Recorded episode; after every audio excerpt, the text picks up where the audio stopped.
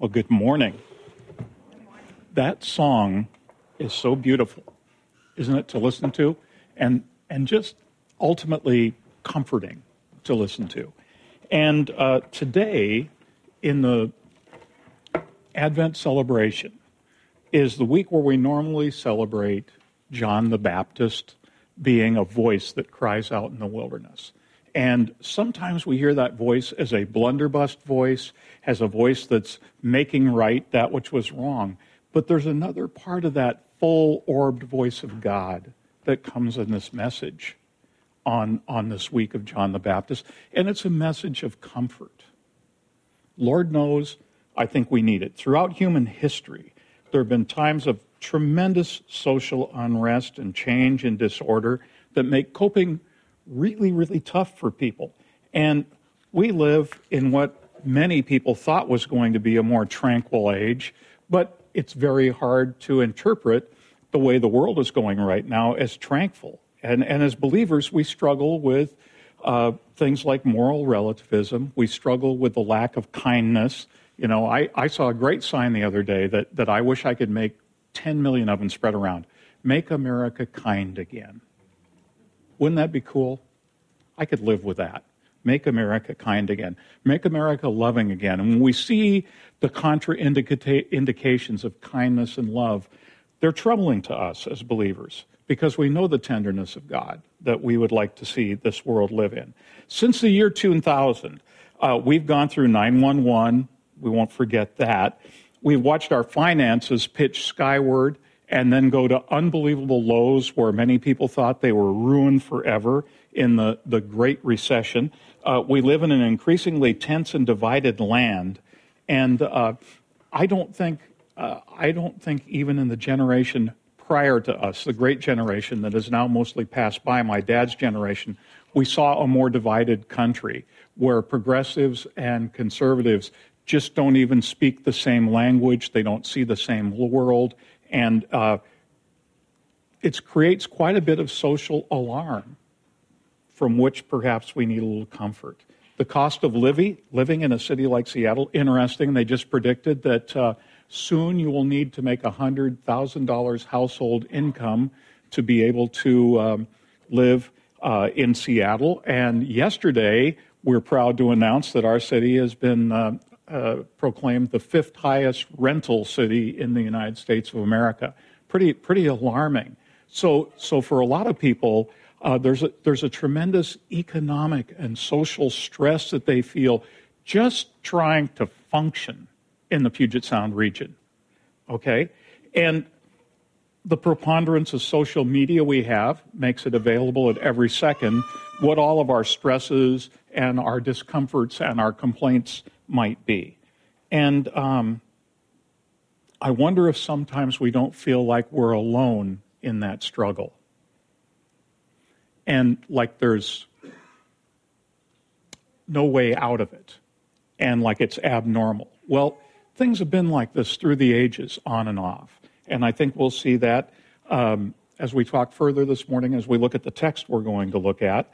Uh, one historical lesson that we could look at that tells us that there is hope in God is the nation of Israel. And this, this lesson today goes back to 587 BC. That's back there a ways. Now, during this time, Israel had been doing its very, very best to, uh, I would say, ignore God and do their own thing. And yet, kind of thank God for their blessings and stuff like that. They, they treated God sort of glibly. And God becomes increasingly more distressed. And he sends these people called prophets to the nation of Israel. And probably one of the greatest of those is Isaiah. And Isaiah comes into this sixth century situation, and he has had some blistering words for Israel. He's talking about God's going to bop you over the head and drag you someplace you don't want to go. You're completely displeasing him. He wants to throw you up out of his stomach. I mean, some of the some of the verses that you see as you read Isaiah, if they represent the heart of God, God's pretty disappointed in his people at this point. So Israel strayed totally off the path, and God intervenes. In 587 BC, a neighboring nation, Babylon, invades Israel, sacks it, takes over all the farming land, takes all the smart people out of Israel so they can't rebel, takes them to Babylon and makes them slaves in Babylon, and Israel becomes a vassal state to, uh, to Babylon. And things are not good. People are in Israel are now living on swamps that are infested with insects, and it, it's just it's not a good life at all. Their land's taken over, and in the midst of this, God speaks, and it is uh, it is totally amazing the voice that comes forward. And I have to find page four, or I'm really in trouble. Okay, now if you ever invert your pages, that's why you should always number them. And for whoever shuffled that before I preached, I will find you. No, I probably did it myself in my read through this morning. So when you go to the beginning of your passage and the key passage for the day is not there, you know you got to kind of shuffle your notes. Sorry about that. So I want you to listen to the voice of, of Isaiah now in 587 BC because he has been on a long diatribe. He's been condemning Israel. He's been warning him. He's been saying the worst and he's just been a rock'em sock'em with them. And now, in 587, as Israel sits in abject poverty and enslavement, listen to the word of the Lord that comes to Isaiah a new word, a new voice, a new vocalization. And it goes like this Comfort. Comfort my people, says your God. Speak tenderly to Jerusalem proclaim her, proclaim to her that her hard service has been completed, that her sin has been paid for. By the way, I'll lay in here for you. This is after about 80 years of captivity, a couple of generations. Hard service. She's received from the Lord's hand double for all her sins. And now there's a voice of one calling, In the wilderness, prepare a way for the Lord. Make straight in the desert a highway for our God. Every valley shall be raised up, every mountain and hill made low. The rough ground will become level, the rugged places plain, and the glory of the Lord will be revealed, and all people will see it together, for the mouth of the Lord has spoken.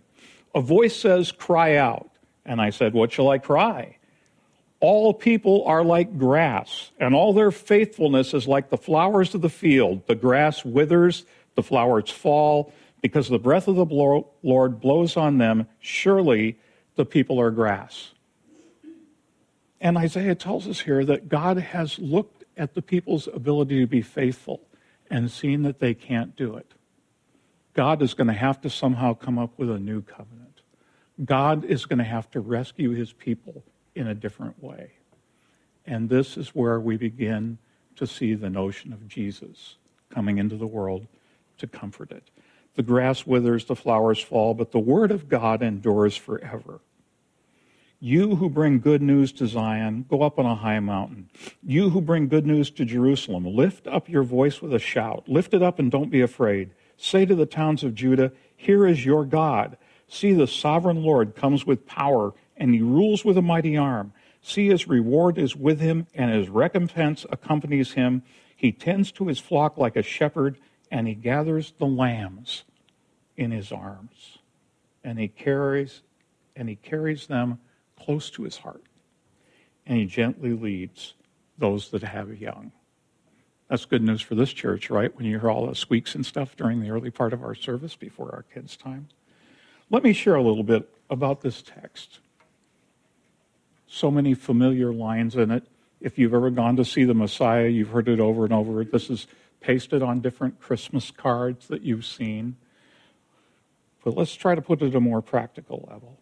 This passage in Isaiah bundles four reassuring metaphors together. The first is an invitation to be comforted. This is a key teaching for today, and I'm going to come back to it. For now, just know that God's call for the people to be comforted says a lot about us and a lot about God. God is willing to close the gaps between us and our capabilities to cope, to understand Him, even to obey Him. And God, in his tenderness, approaches us and proclaims comfort. The second of this bundle that's reassuring is a reminder that God's consistent sense of justice will be fulfilled. The third is a call for the people of God to realize their frailty and their dependence on God because they're like grass and flowers. How we cope with challenging times always comes back to, friends, our view of God. Good people mess up, good nations mess up, nations and peoples and worlds go astray, good people suffer, faithful people encounter heartbreak, and we, we, can, we wonder if we can adapt to just one more social change. And God says to us in the midst of that, let go. Stop your striving to be a world maker. Stop your striving to make it all right yourself. Let go of that. Let go and open your hands and receive the comfort that I have for you. The comfort that came when John the Baptist came in the world and said, There's one coming greater than me. There's a way coming that's perfect and right and will put all that's wrong aright. That's not a hope. That's not a pipe dream. That's the reality into which we are called to live today. God is and always will be God. And as long as God is God and we're his people, there's comfort for us. There's hope for us. There's a way for us. We don't have to capitulate to the despair, the anger, the vengeance way of our culture. Rather, we can bend ourselves to the comfort of God and spread that. As we come to the Lord's Supper today, to this table, I just know if you're like me, and for me, this has been a super crappy summer and fall. I don't know what yours has been like. It's been a health nightmare for me. Maybe yours has been economic, relationship. Who, who knows what it is?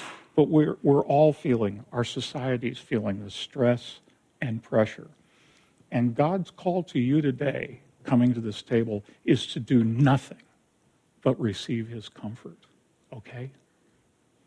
To come and touch the bread that represents Christ's body given for us, and his body that present to us right here and now, and the cup, his blood shed for our redemption, God's blood shed for everything that was wrong to make it right. And as you have and receive that bread and that cup, receive the comfort of God. Deny the fact that there are such things as cell phones in the world and they have that funny little conga ring to them, or, or what's that, uh, vibes ring to them, vibraphone.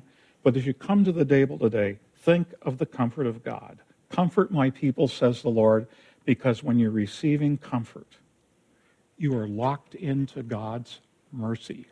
You are locked down on God's mercy. And God's mercy is reverberating in and throughout your life. This is the comfort of God for you.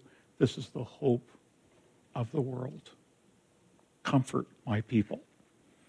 Summer and Laura are going to lead us in a celebration of the Lord's Supper this morning. Come. Don't do anything but receive the comfort of God. Amen.